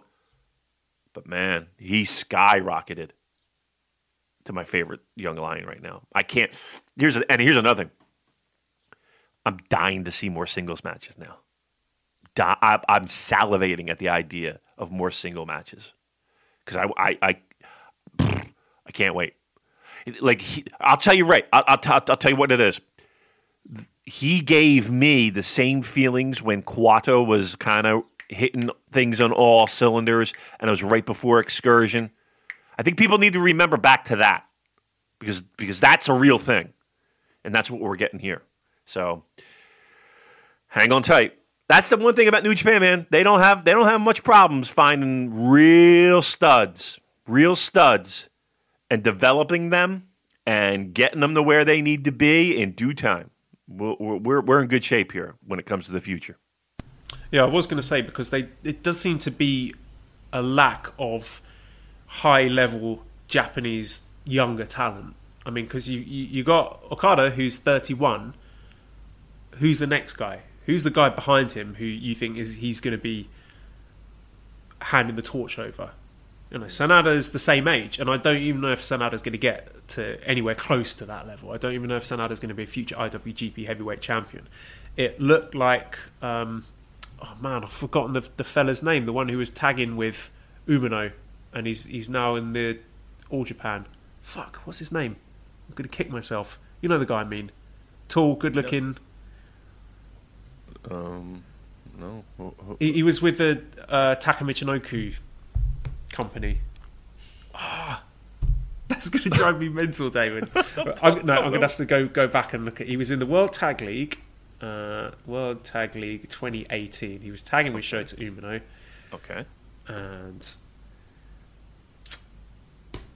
he was a guy that I thought was you know could, did have next future ace potential. Ayato Yoshida, that was it. Ring a bell? You remember him? Yeah, but yeah, Yeah. but you. I mean, you really had high hopes. That high hopes. I for did, him? I did, yeah. I thought he ticked all the boxes as well, and you know maybe he will go on to do that. But my point was that it was difficult to look at who was going to be the next guy or after Okada, who was going to be the next Okada, and now I think with Uemura and with Shota Umino out on excursion as well, those are the two guys that you're pinning your hopes on. And I've seen some people talk about Uemura as the next Tiger Mask. He could be Tiger Mask Five. No. because the, the you know the comparisons with Sayama, but you know Uemura is so good looking. You don't want to put that face behind a mask. Absolutely not. So I think Uemura's got bigger and, and better things in his future than being under a mask. Personally, Absolutely. Absolutely. All right, listen. A lot of young lion talk here. Figure on the pulse of uh, young lioness. We're in good Let's shape. stick with that, uh, Damien. We've got questions about the young lion. So Mark says, with that awesome Kidd versus Tsuji opener and Yuya looking like a Greek god, overall with both dojos, is this one of the best young lion classes ever? And Ander said, would you like to see the young lions regularly featured in New Japan's tournaments? And Aiko Rule says, who's a more impressive return, Tsuji or Uemura? Uemura, I was really impressed with. Like like I said, I just thought that even outside of of the ring, like his presence and like you, you just felt like, oh, we got something here. Um, I think a better question is, is name me a bad class, right? Yeah, it Um, does seem to come up like every class, isn't it? Is this the best cohort ever? Is this the best cohort ever? But again, you do look at Uemura and Karl Fredericks from the LA side and think, hmm, this this is pretty tasty. Yeah, yeah, and even you know, again, you got to add the, the Gabriel Kidds in that mix, and you, and the Clark Connors, and um, you know, it, it's. But again, we we have this conversation every year. You know, in years past, it was you know Takahashi and Makabe, or not Makabe, um, uh, Watanabe, and and you know, it, it. Name me a bad one, right? Name me a class where it was just like, oh, nobody really came out of this looking very good, right? and and and the future looks bleak. Uh, I think we've always had a certain degree of of stars and and true talent coming out of the dojo classes. It's it's an look. They do it well. They do it right. Um, there's very there's look. There are guys that slip through the cracks and don't make it. Like they make it to to the dojo, but that's a tough life. Like that is a tough life living in that dojo. Not easy, uh, and and it can break people. It can break people. Uh, but the people who find their way, you know, to to make it through, usually wind up in good shape in pro wrestling. Um, the majority. I think there's more there's more wins than there are losses. Let's go on to our next tournament match, which was Yuji Nagata defeating Minoru Suzuki in 20 minutes 35 with a backdrop hold. The dad fights are back, Damon. We got dad fights. Whew! What a fucking look! They went. They slapped the shit out of each other for five minutes, and there was one shot, Joel, of, and they, uh, once again talking about production and getting getting the, the the the wheels turning again. They had one shot of Yuji Nagata on his knees, looking up, bloody mouth, chest purple from the battering that he's been taking. And that started the day, the day before as well. Even in the multi-man tag they had, they were going mental on each other. And Nagata finished the tag match with his neck and his shoulder like bright scarlet as well. So they did not hold back. Nope. Nope. And I will be honest. You know, I was in our Discord, which is, as you like to say, popping. I was in that Discord while this show was on. And when Nagata came out from behind the, the ramp, I was in the my, my my thumb was dancing about the keyboard, ready to fire off some witty little jab of it looked like Nagata aged 10 years in three months. He looked like he got old in three months walking down that aisle. Even with the robe, Can't- he was wearing the robe, Damon. Look, he, he- his face, his body, he looked old. He looked old. Doesn't mean shit. He looked old. He got in that fucking ring. And that went right by the wayside. He abs like he took punishment that a 50 year old guy shouldn't be taken. He did. And Suzuki too. And Suzuki too. Like I feel bad for Suzuki because he's a tough guy. And he has to play that tough guy. so it's like he can't ha- like if he doesn't have a match like that like like he just had, people are going to be like, "Oh, it was a shitty Suzuki match. Oh, he didn't try." And uh, no, he's fucking 50 years old. 50 years old. Over 50. Great match. Talk about talk about two guys who knew the spotlight they, they were in and wanted to go out there and have a great match. Again, 50 years old. 50 years old. Bloody mouths, bruised chest, taking slaps, hard hits, kicks. There's a, you know, how many of those fucking those kicks that, did Suzuki take while he's sitting there on his on his knees and getting blasted in the chest? Fifty years old. Fifty years old. I'll tell you what. I'm forty something. Uh, we don't we don't have to get an exact number. Forty something. I, I ain't fucking doing half. I'm not half. I ain't doing ten seconds of what they did and the brutality they put. Did you see his fucking chest? Did you see the goddess chest? That thing was purple, not red, purple. Fucking unbelievable, these two. Great match. Everyone praising him as they should. For, again, empty arena, but we need you. We need you to do this. 50 years old. Outstanding job. And you called it last week with Nagata getting what I think is an upset here, and really excited by the prospect of him locking horns with Okada again in the next round. And you just you have to think when you're seeing guys like Nagata and Kojima putting on great singles matches like this. I there's a, a in the back of my mind, I'm thinking, how many more of these are we going to get? How often do we get to see a Nagata singles match? I mean that. I mean, it begs the question: Is he being underutilized? I would love to see more Nagata singles matches, but these little cameo, I say cameos, these you know appearances that they make in the New Japan Cup. You know, he's not in the G1 anymore. You you got to savor these matches and really appreciate them and enjoy them because we don't know how many more of them we're going to get. You go through that roster. And I, and trust me, everybody does it. Everybody tries to find, you know, to, to have the, the take that everyone can then retweet and and all that shit. But I promise you, go through that fucking roster. Name me one guy who is as as underappreciated as Yuji Nagata. Yeah, I mean we've talked about it when we've done our classic watch-alongs. This is a guy who I think if he'd been born in a different era, Yep. we're looking at a superstar. Yep. He just missed. It feels like, and uh, and again, the the absolute the, the just the, the the disgustingness of his WCW run. Right. Again, when Nitro was on fire, Yuji Nagata was there, kids. He was there with with with what was it, Sonny Onoo. Ugh. Uh, yeah, he. It feels to me like Yuji Nagata just missed, just missed, and it's a shame because because again, you go through that entire fucking roster, and I know there's a lot of new fans, and I know there's a lot of people that listen to this show that are new that you know got on board, and we're glad to have you. Yuji Nagata is a fucking treasure, a fucking treasure. The fact that he can be tapped on the shoulder and deliver something like that at 50 years old. and we get to see another one next week.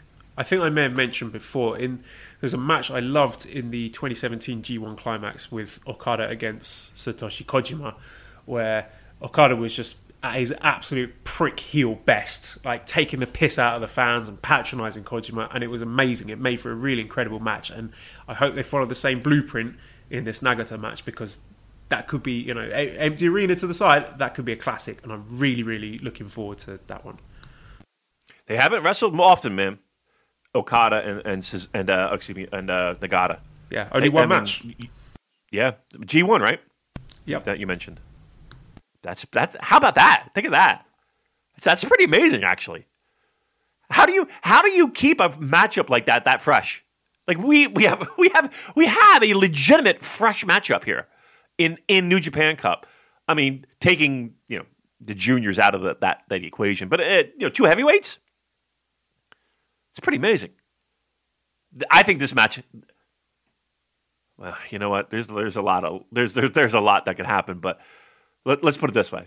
Let, let's let's circle that one. Let's circle the 24th of June, and that one will fucking as as the kids like to say. I don't know what the kid- what do the kids say? Slap? Is it slap? It's going to slap. Yeah, it that what it is? is. Thanks. Thanks. All right. Thanks. Um, th- thanks, grandkids. Our main event was Kazuchika Okada defeating Gedo in 15 minutes 30 seconds with a Cobra clutch. 15 minutes? No. Bad New Japan. I mean, David, I I had to pause this one because I had to give Esther her bath. So when I came back to it, instead of I, I, I have to admit I didn't hit play and watch the whole thing because I I saw the writing on the wall from the night before with uh, Jado and Yano going as long as it did, and I thought uh, this this is not going to be the two minute squash match that it ought to be.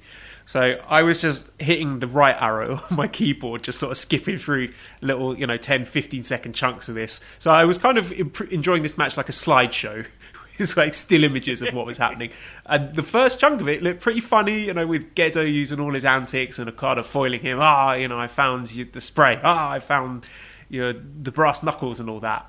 But again, do we really need 50? Do we really need Gedo having a, a long heat segment of him having control over Okada and Okada's got to sell? Just this is getting to be a problem with this company that they just don't know a lot of the time when a match needs to be short. And this was one of those examples. I mean, who cares that it's a main event? You know, I know Okada's got to switch it, have this one in the co-main event, and have Nagata and Suzuki in the main event. I just thought this one went way too long. It started off funny, but at the end, um, it just, from what I could tell, hammering through it with my uh, arrow key, it looked like it went way too long. Yeah, I mean, look, I I know the the the subplot here is the idea of Okada finally getting his hands on Gedo in a one on one match. They did it he can- before. They did it about a year ago. I know, but uh, the you know the idea of him teaching him a lesson, I get it. Uh, this should have been just again three minutes, four minutes at best, and I understand that the heat that was generated, you know, that with with Okada selling it was all, you know, I got hit with a fucking chair, I got hit with a brass knucks, I got hit with a fucking cane, you know, whatever they, they had at ringside. Which was a little bit embarrassing in the sense of all of this was in plain sight of, of the glorious Red Shoes, who, uh, again, I, I don't mind shenanigans in in in that you know you're cheating, you're hiding your your dastardly ways, you're pulling one over on the ref. There's a big difference between that and I have I have a pair of brass knuckles and I'm going to hold it in my hand and the referee is going to stare at said knuckles and watch me punch a guy in the face and then he's going to count the the pinfall. You know what I mean? Like th- there's subtlety's important here, I think. Um, that was one of the elements that I just just was like, oh, this is getting ridiculous. With with again, we knew there was going to be a lot of hijinks, but I just it made Red Shoes look like a boob, and it's one of those things that it just it's hard for me to swallow. That being said, um, once you know Okada kind of recovered from those foreign objects, international objects, as WCW would like to call them, um, he you know he, it was easy pickings from that point. It felt like, um, yeah, it went entirely too long. It, but it wasn't. Look, it wasn't as bad as Yano Jado, that's for sure. Um, could we have shaved a, a good couple of minutes off of this? Absolutely, but it wasn't as bad as that, and um, it's done. you know what I mean? Memphis, Memphis Gedo is is uh, is done, and uh, we we we can confidently move on and know that things will get better from here. Our next show will be Monday, June 22nd, where we'll have Tanahashi versus Taichi, Ibushi versus Zack, Taguchi versus Sanada, and Sho versus Shingo. So that is a ridiculously stacked lineup for an empty arena show. Um, we don't know. Maybe they'll be in a different venue for this one. Maybe a venue you, you recognise. Who knows? We'll have to wait and see. But what stands out to you there, Damon? Oh Christ, what stands out? Um, I mean, of course, Ibushi, Zack again, and that that's fine by me. Uh, I could I could watch it every day of the week. I think Sho and Shingo will be fucking fantastic. I think uh, Tanahashi Taichi will be great. Um, again, tai, tai, last half of 2019, beginning of 2020, Taichi was on fucking fire when it came to matches. Like no, uh, nobody was complaining about Taichi matches. I think this will be really good. I, I, I really do. Uh, and I think again, a lot of people are, are pointing at this as being the upset, right? This is this is the the one match that people have circled of, you know, the, the usual New Japan Cup shocker. That might be the one that people have circled the most. But uh, yeah, I mean, Sho Shingo will be fucking great. Yeah, twenty seconds going to rule, man. I mean, that's I, I when, when, the brackets were announced, that's the that's the one instantly my eyes fucking went to. Um, that's that is a sexy lineup. Worst part about it is is that a lot of great guys have to have to take a walk home. Right, a lot of a lot of great guys. You're not gonna you're not gonna see. You know, they get one and done. So, um, yeah, but the 22nd is is is the night. That's that's the night for sure. And then on Tuesday, 23rd, we got Tenzan against Yoshihashi, Yo versus Bushi, Kojima versus Evil, and Goto versus Yujiro. So not as sexy, but a few interesting matches there. I'm always intrigued by Yo versus Bushi, and I think uh, Kojima versus Evil could be really good. You know, two big lads larrying each other. And depending on which Yujiro turns up, I think Yujiro versus Goto a lot of people sleeping on that. If Yujiro's got his working boots on, I think that one could be decent. I like. Uh, I think Kojima Evil is is the one I'm I'm looking forward to most on the 23rd. Uh, I feel like Yo and Bushi I've seen a thousand times, um, so Especially I'm a little less excited. Tag feuds as well. Right, right. Um, Tenzan Yoshihashi I mean, we'll see. We'll see what three months have done, right? we'll, I mean, I say, we'll like the point I brought up earlier. How many more Tenzan singles matches are you going to get? We could right. be, you know, counting on one hand the number of extra Tenzan singles matches, and yeah, maybe that's a good thing. But he might know that, you know, this time next year he might have retired. So he, someone might have had a word with him, or he might think in the back of my mind, this could be my last big singles match, could be my last New Japan Cup match. So who knows? You know, I'm not going to dismiss it out of hands just yet. And let's say, and, and, and in that role, again, people hand wave Yoshihashi just because, again, as we love to say, bag of socks. But, but he is competent enough. No, nobody's nobody's doubting necessarily his competency in the ring of making someone look good, right? And that's trust me, that's going to be his role in this match. Uh, nobody's doubting that. That might be okay. I don't think it's going to be horrible. And again, we're going to see what three months have done for for for Tenzan, who of anybody who needed three months off. Uh, there's your guy. Uh, but I guess no, the 23rd I'm looking forward to most is uh, Kojima Evil. That that's that that match. That should that should be really good. And then Wednesday, June 24th, we will have Makabe versus Ishii, Yano versus Hiromu, Ishimori versus Kanemaru, and Okada versus Nagata. Uh, I've already talked how excited I am for Okada Nagata. That could be a great one. And then, yeah, we've got the ongoing story, the feud between Ishimori and Kanemaru. And Ishimori, of course, has never beaten Kanemaru. And despite most of that happening in Pro Wrestling Noah, they've acknowledged it. Uh, Ishimori was talking about it in the backstage comments, saying how Kanemaru was pain in his ass and he didn't want to have to face him. Yano Hiromu, they've got history as well. Like I said, the hair cutting incident back when Hiromu was a young lion, and Makabe versus Ishii, like you said, your, your beefy boy fight. So this is a really intriguing night of matches here. Yeah, I love the fact that, and one of the things that I, I really find great about, especially the the the interviews and the backstage segments with New Japan Pro Wrestling, is you know the feeling is is that they're they're they're allowed to be human beings. And they're they're not characters per se. They're human beings who pro wrestle and have personalities. Their own distinct personality wait wait wait. So are you telling me that gedo is not handing Hiromu Takahashi a script saying, right, so then you need to get on the hmm. floor and you need to meow like a cat and then you need to scream and feed pieces of fried chicken to Will Ospreay. Are you, you telling me that he's ad living all of this? I believe that's the case, as shocking as that sounds. Uh, yes.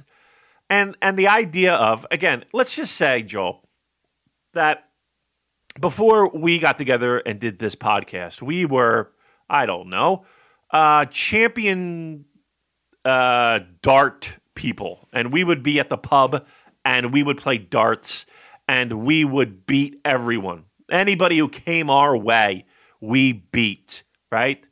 And then we get to a championship level, and you and me are opponents. And it's a constant struggle between me and you as the top dart tosser in the fucking world. I don't even know what the fuck they're called, but apparently darts are a big thing, and especially in England, aren't they? Um, like they have tournaments and shit. Like the people like go and see.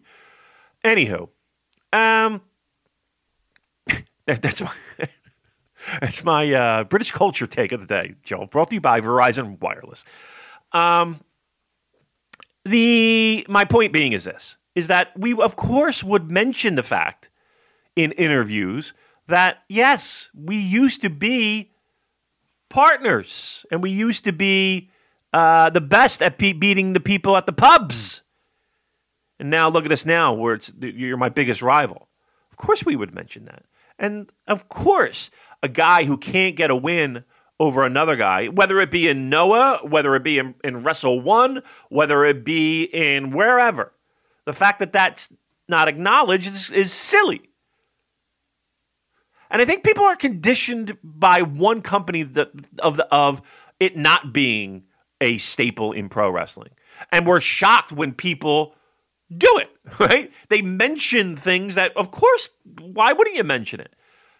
Like, like to me, that's weird in the sense of the the the the, the reality is the is the thing where we're like, wow, that's a shocking thing that they did. He mentioned something that happened. Well, of course, of course. Why not mention it? Um, it's real. The real, the, the real people, the real human beings. Of course, they're going to mention it. Um, and I think again, that's another reason why we all love this product. It's because of little things like that that help. Like I, I thought, I saw somebody write, and it might have been Voices of Wrestling, and it probably was because they, they usually have good points on this that I would agree with. That things like this reward the hardcores, the people that want that deep dive, the people that want to be swimming on the deep end of the pool, the people that want to immerse themselves in this product as deeply as they can. Again, if you want to pop in and out on big shows for New Japan, yeah, of course, absolutely, you can follow along easily, no problem at all. You want a kind of little middle ground, great. But if you really want a deep dive, it's there for you. There are there are subplots to subplots to subplots to subplots, um, and little nuggets that you get along the way that makes it enjoyable for the entire fan base. And why? Because they're not restricted. They treat it like normal human beings. End of rant. Thank you. Excellent stuff. All right, well, let's have a look at some of our questions then. We've got a lot of questions for Sports Reporter, Damon. So, first oh. of all, Nicole says, is. Okay, no, I think this should be if, if MLB doesn't restart this year, does Manfred keep his job? Gotcha. Okay, so we're talking about here, Joel, uh, Major League Baseball.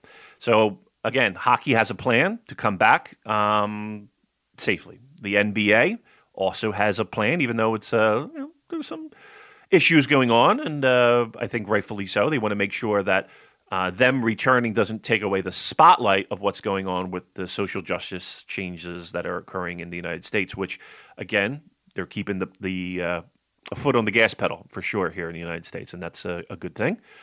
Uh, and they didn't want to distract that, so there's been a lot of discussion about that. But again, a plan is in place.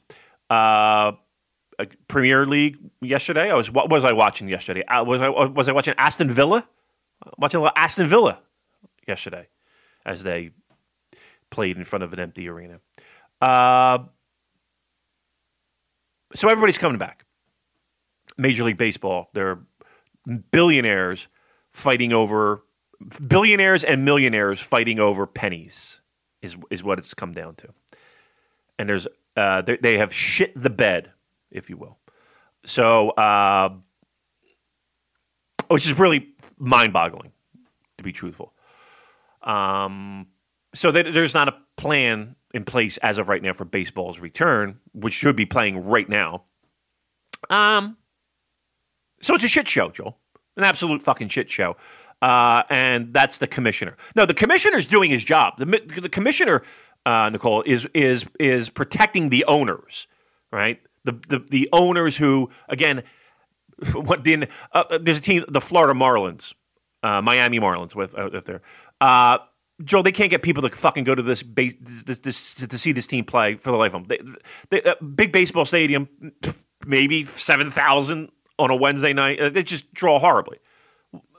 Still, the team's valued at billion, billion I, with a B. Uh, it's just it's it's mind boggling. Uh, but again, millionaires and billionaires fighting over pennies. Uh, no plan yet. The commissioner will be back. I have, I have no doubt. Sorry to take away from uh, wrestling talk for baseball talk.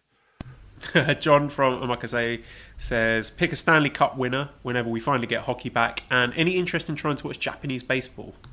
Ooh, that starts up, doesn't it? That starts up, uh, if I'm not mistaken, tomorrow. Yeah, I'm, I'm, I, I would I, I would like to jump into the, the Japanese leagues a little bit harder. I mean, I got my uh, my Giants. I have a couple baseball caps that I got at the Tokyo Dome. I have a uh, do I what else do I have? I have uh, the Swallows. I have a Swallows hat. Uh, I have a Fukuoka, whatever the team is there. I bought a baseball cap there. Uh, so yeah, maybe I need to pick a team. Get in, get in now. So I, I might definitely be doing that not might definitely. I, will be definitely doing that. Um, hockey's going to be weird, Joel. It, I mean, they're going to have this tournament. It's it's going to be like the New Japan Cup of hockey. Uh, look, uh, I'm, I'm going with my heart. Toronto Maple Leafs are winning the fucking Stanley Cup. Why not? We can't have a parade. that'll be that'll be so fitting. Chef's kiss. Uh, we'll power through this tournament and we're taking the Columbus and everything, everybody else in our path. How about that? Uh, it's not going to happen, but we can we can hope, can't we? Gig me like a butcher says. Any memories of Nassau Coliseum and thoughts on it going away? Wow, that's a, okay. Yeah, I mean, I used to uh, drive up there, cover the Flyers when they would play up there at Nassau Coliseum. Worst press box of any press box I've ever been in. It looks like it was an afterthought because they had these pillars that like you have to like like dance around these pillars to see the fucking ice uh, that are in the press box. Um, and it's weird because in most press boxes, you there's an elevator there that you take down to the event floor to get to the locker room access and go from there. In Nassau Coliseum, you had to go through the fans. Like you had to walk through people leaving the arena to get down this ramp. And I'm like, I'm following some of the beat writers who've been there many, many, many, many times. And I'm like, we got to go through the fucking crowd. And he's like, yeah, yeah, we, yeah. And, you know, just you have to fight your way through people trying to leave. You're trying to get to the fucking press doors. Ridiculous. Um, I, I, re, I, I, gotta be honest. with you, I remember more about the drive of Nassau Coliseum, like you, uh, like it's right around the shoreline, right on. Okay, I guess it would be Long Island, right? Um, the drive, so you see the ocean as you as you're on the highway. I just remember that being a pretty fun drive once you got out of like, um, like Brooklyn area. Um, old arena, man, old arena. I hate to see him go, but they're rebuilding it and refurbishing it and all that shit. But yeah, I've been there a few times. And Archaic Bro says, "How much of a trash fire are the Buffalo Sabres right now?" you know, I, I, I, if you're a Buffalo Sabres fan, God bless because you you have suffered. This is a team, Joel, that has not made the playoffs in I believe eight years. Um, perennial, like they start out of the gate looking hot, and people have hope, and then they just shit the bed, and their management is just the worst. And they gave a lot of money to this guy Jack Eichel, who, I mean, he hasn't won much. I mean, he hasn't had a lot of supporting cast, but anybody who leaves Buffalo say it's the best thing for their career. like they openly say, like, "Oh, my time in Buffalo, what a fucking nightmare." Um, and that's not because of the say. I've been to Buffalo a few times actually. Um, but yeah, the team's just fuck. Feel sorry for him. And and here's the thing too. Buffalo is right there. It's right in Leafs country. Right. So Buffalo is right there, but you take one highway. I think it's the 401, and you're right up to Toronto, and it's maybe like a hour and a half drive. So you can imagine thinking like, okay, so Maple Leafs up there are like massive. Like there's nothing bigger than the fucking Toronto Maple Leafs. Uh, and to, and to be the Buffalo Sabres trying to trying to fucking make their way, uh, it just doesn't happen. All right, that's that's enough sports talk. I don't want to bore everybody with that, but thank you for the sports question. Josh says, "Who do you think will be the next to win the IWGP Heavyweight Championship for the first time?" Uh, now I know I've said before I thought Will Ospreay might be a good candidate, but now Damon Yuya Uemura could he be the next one? Maybe. I think we got a little ways to go, but I was, I always, I tell you what, if they could find a way to put lifts in Sho's fucking boots, I, I, really still think Show was was a guy that I would I would def, take a strong look at. Um, you just can't get height, you know what I mean? You just can't make him bigger. It's going to be tough. Um, Will was one that we were talking about a lot, and I don't know if plans are still there, but I mean, if if if t- talking about getting bigger, Jesus Christ, Will, whew, my man's pushing some iron. He's gotten big. Um, and but I don't know. I don't know. I, I feel a little bit less warm to that right now. So you might be right on that one. So again, just to be clear, we are not on. We're, we're not supporting Ibushi or Sanada to be IWGP Heavyweight Champions. Um, I don't think Sanada's your guy. I really don't. Um, at one point, I thought Ibushi might be your guy, at least for a cup of coffee with the title. Um, I think he still might be. You know, I think he would be a good person for Naito to lose the belt to eventually. I think he could. I mean, it wouldn't be the worst thing that could possibly happen. Let's put it that way. Um, so you could put him in the short list of guys who have never won it that could possibly win it. I would I would have no problem putting him in that list. Flynn says, not a fan of Sanada. Had him. Blah, blah, blah, if he was to win New Japan Cup as predicted, should he face Naito in two falls at Dominion and take Intercontinental title? Might be better than him just losing a shot at the heavyweight title yet again. And Dabbog God says, could you see a possibility where Sanada wins the Cup, challenges for the IC title, so it stays in the faction, and then they have all the belts and he can be a champion? We could. I, I think that's the one thing that I kind of think is weird with with the double champion thing, like, like, the idea of somebody just saying, "Well, no, I'll take the intercontinental title." You know? Yeah. Um, Why would you do that? It doesn't make any sense. Right. Right. That's the one. That's that's the one thing where you kind of paint yourself a, a little bit into a corner. It feels like when it comes to the booking. Um, Although I guess Nakamura sure, did that one year, didn't he? When he, did he win the New Japan Cup and he said he wanted to challenge for the IC title instead? Yeah. Yeah. Yeah. Um,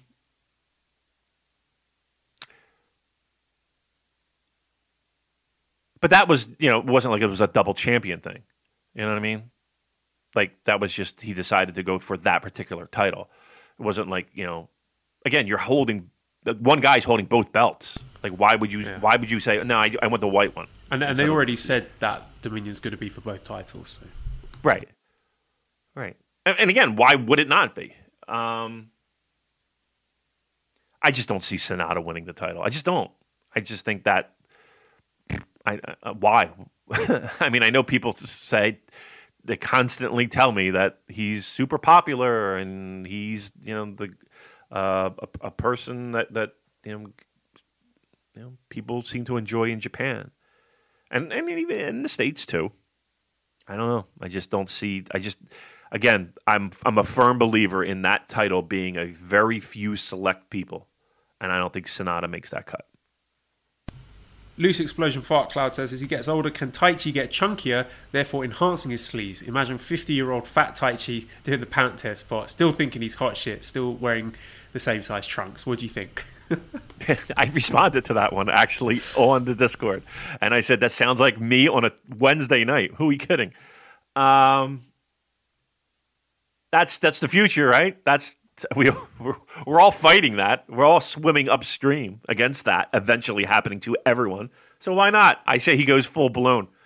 Him at, imagine Taichi at 50. I don't think he's going to be this. I don't think you're going to be looking at Yuji Nagata, right? When it comes to Taichi. Uh, yeah, I think you have to go full on sleaze uh, with him. And his 50 is going to look much different than Yuji Nagata's 50. Jason says, "Is there any more tragic sign of an empty house than not having a crowd to shout Kaze ni nare?" Well, we're all shouting on the Discord, Jason. So you join us on the Discord chat, and you won't have those long. Well, you know, even without the Discord, I was sitting there on my sofa shouting Kaze ni nare. Yeah, in my head, I was doing it as well. So everybody, I think uh, the collective New Japan Pro Wrestling universe uh, gave the good vibes there. We all we all did it. So uh, um, that's a good thing. Maybe if we're loud enough, they'll hear it all the way in Tokyo. Eric says, if Kenta or Ospreay or Jay wanted to come back tomorrow, is it an impossibility right now for Japan or something that would involve X amount of quarantine time? I just want to know if we could get a surprise return in the next month. Uh, I don't know off the top of my head, but I believe there are still travel bans in place for quite a long list of countries uh, for coming into Japan. So um, even then, probably what we're looking at a two week quarantine at least. So I can't see it happening. I would not expect any of those people to appear at, let's say, Dominion. Right, but unless Joel, they were they, you know, maybe a month ago, they planted the seeds to get them back for these shows. Maybe they've already are here. Maybe they already are in quarantine. Maybe they have ah, already been tested. That would explain why we're not hearing anything or seeing anything from them in the States. Maybe, right? Right? You're not Maybe. eating a pastrami sandwich, are you? No. I'm not eating Definitely no, no pastrami is, sandwich. Yeah, no, there is not a deli plate to be had near me, so no, make that clear. Okay, I've sent you on uh, WhatsApp a funny tweet. It wasn't a question, but I just thought something you might appreciate. And I'm going to go to Bash's question while you're opening that. Uh, he says, since Japan is only offering the domestic tourists the offer of paying for them to visit the country and subsidising them financially. Do you think they will do the same for foreign tourists soon? I'm sure you'll get plenty of questions about the press, blah, blah, blah, blah, blah. Okay, yeah, so, uh, yeah, do you think they might subsidise for foreign tourists? I don't think so. I think this is just something that we're seeing in a few countries, actually, to kickstart the domestic uh, tourism. I, I, can't see it being offered to foreign tourists, no. Yeah, I can't imagine it either. Um, I just think the costs involved in that, and how would they manage that, and how would they send payments, and just I, I just, I mean, I, I would love it if they did. It, it would, it would definitely entice me a little bit more um, to take that fucking twelve hour, thirteen hour flight in a a d- disease ridden tube. Um, but I can't see that happening. In, for uh, let, us put it this way: I can't see that happening to make it substantial. You might get like a ten dollar food voucher or some shit like that, but I can't see anybody paying for for me to go to Japan. Let's put it that way. Damon, can you talk to us about yeah the tweet I've just sent you? Well, uh, let me describe it if I could for those of you uh, listening. This is from Pleber, uh, by the way. Well, excellent job, Pleber. This is Chase Owens. Uh, I guess it's that uh, card collecting game you play on your phone. You get you know the cards. You've seen it advertised on the the, the cup shows where you collect a roster and et cetera, et cetera. Uh, what I have in front of me here is the card associated for Bullet Club member Chase Owens. Chase, um, you know, taken out of context with this picture, shirtless, a a kind of grin, maybe a uh, a, a, a, grin of pleasure, maybe a grin of uh, I have to finish a job here. I have I have work to do. His hands are are look to be down below his waist, um, and uh, dare I say the looming pictures of Fale in the background, and uh, I, believe that is Tama Tonga, Uh, looking at him almost like, mm, what are you doing there, Chase? Uh, in the background, would lead one to believe that Chase is jerking off. that's that's really what I get. His picture is uh, looks to me as if he is masturbating at a at a feverish pace. May I add? Uh, with Bullet Club members leering over his back, waiting to see if he's completed or not. Uh, highly inappropriate card, I must say, New Japan and Bushiroad, uh, to say the least. And I'm shocked that this would uh, be released to the general public. Uh, yes, that is that is my take on this card. Uh, Daniel says, "What do you see as Tanahashi's role moving forward? Is he still the guy who rarely loses, or will he be used to put younger talent over? I loved his match with Ospreay in last year's G1, and it made me wonder." I think we got a long ways to go before we start Tanahashi doing jobs to put over the youngest of talent. I mean, if it makes sense for a storyline, if it if it uh, a uh, thing where, um, you know, he's not just putting people over at this point. Not yet, anyway. This is, this is that, that that's not where we are with Tanahashi. Is he on the downward slope of his career? Sure. Is he um, eventually going to be needed to do that and give the rub to people that might need it? Absolutely. And I think he's already doing that. Don't get me wrong. Uh, but when the time is right, just don't expect him to just go into the ring and fucking lie down for younger guys at this point. Do you think he has either a IWGP title reign or a Tokyo Dome main event left in him, or are those days done? Um, here the problem is is that you have a lot of talent that could do exactly what you've asked. Um, headline dome title title run. Uh, Hiroshi Tanahashi is a guy very similar to where we were when when it came to uh, uh, Omega, where we had to get the title off of him. Um, we had to have a main event of somebody who can main event. Um, I think at this point, Hiroshi Tanahashi is uh, what we'll call the pickle.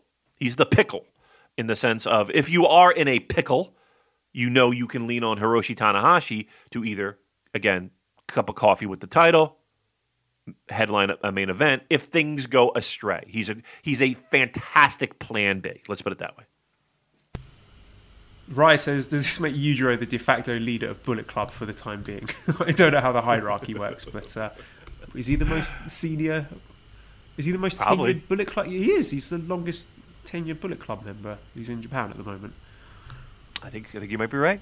I think you might be right. He's, uh, I mean, besides Gedo, right? No, well, no. No, he was- he's no. been longer Yeah, yeah, yeah. He's Okada, right? Um, I mean, I'm trying to think. Yeah, he might be. He might be the guy. Man, imagine, imagine those parties. He's fucking. He's got the corporate credit card. Shit. Nice. All right, uh, Mally is asking me what I want for dinner. So shall we Yes. knock it on the head there, so I can give my dinner order the attention that it deserves? I would agree. I have to uh, hop in at work. Excellent job by you, as always, Joel. Good to talk a little pro wrestling. Three shows. We got more right around the corner next week. So super thrilled and uh, great job by you. Okay, and yourself, Damon. Always a pleasure. Um, redcircle.com forward slash shows forward slash super dash j dash cast if you would like to donate some money to us. Discord link is in the show notes. Uh, ProWrestlingTees.com forward slash super j casts. Massive thanks to editor Dan. Find him on Twitter at LousyHero219. I think they've got a new song out as well, Escape the Box. Him and his band. Really good. Check it out. Spotify, Apple Music, all that. Escape the Box. Uh, doing great things in the music world. Check them out. Uh, when the Time's Right is the name of the new single. So definitely give a listen to that. And subscribe to the Voices of Wrestling Podcast Network. Give us a five snake review on iTunes. Follow us on Twitter at the Super. Thanks all for listening and goodbye.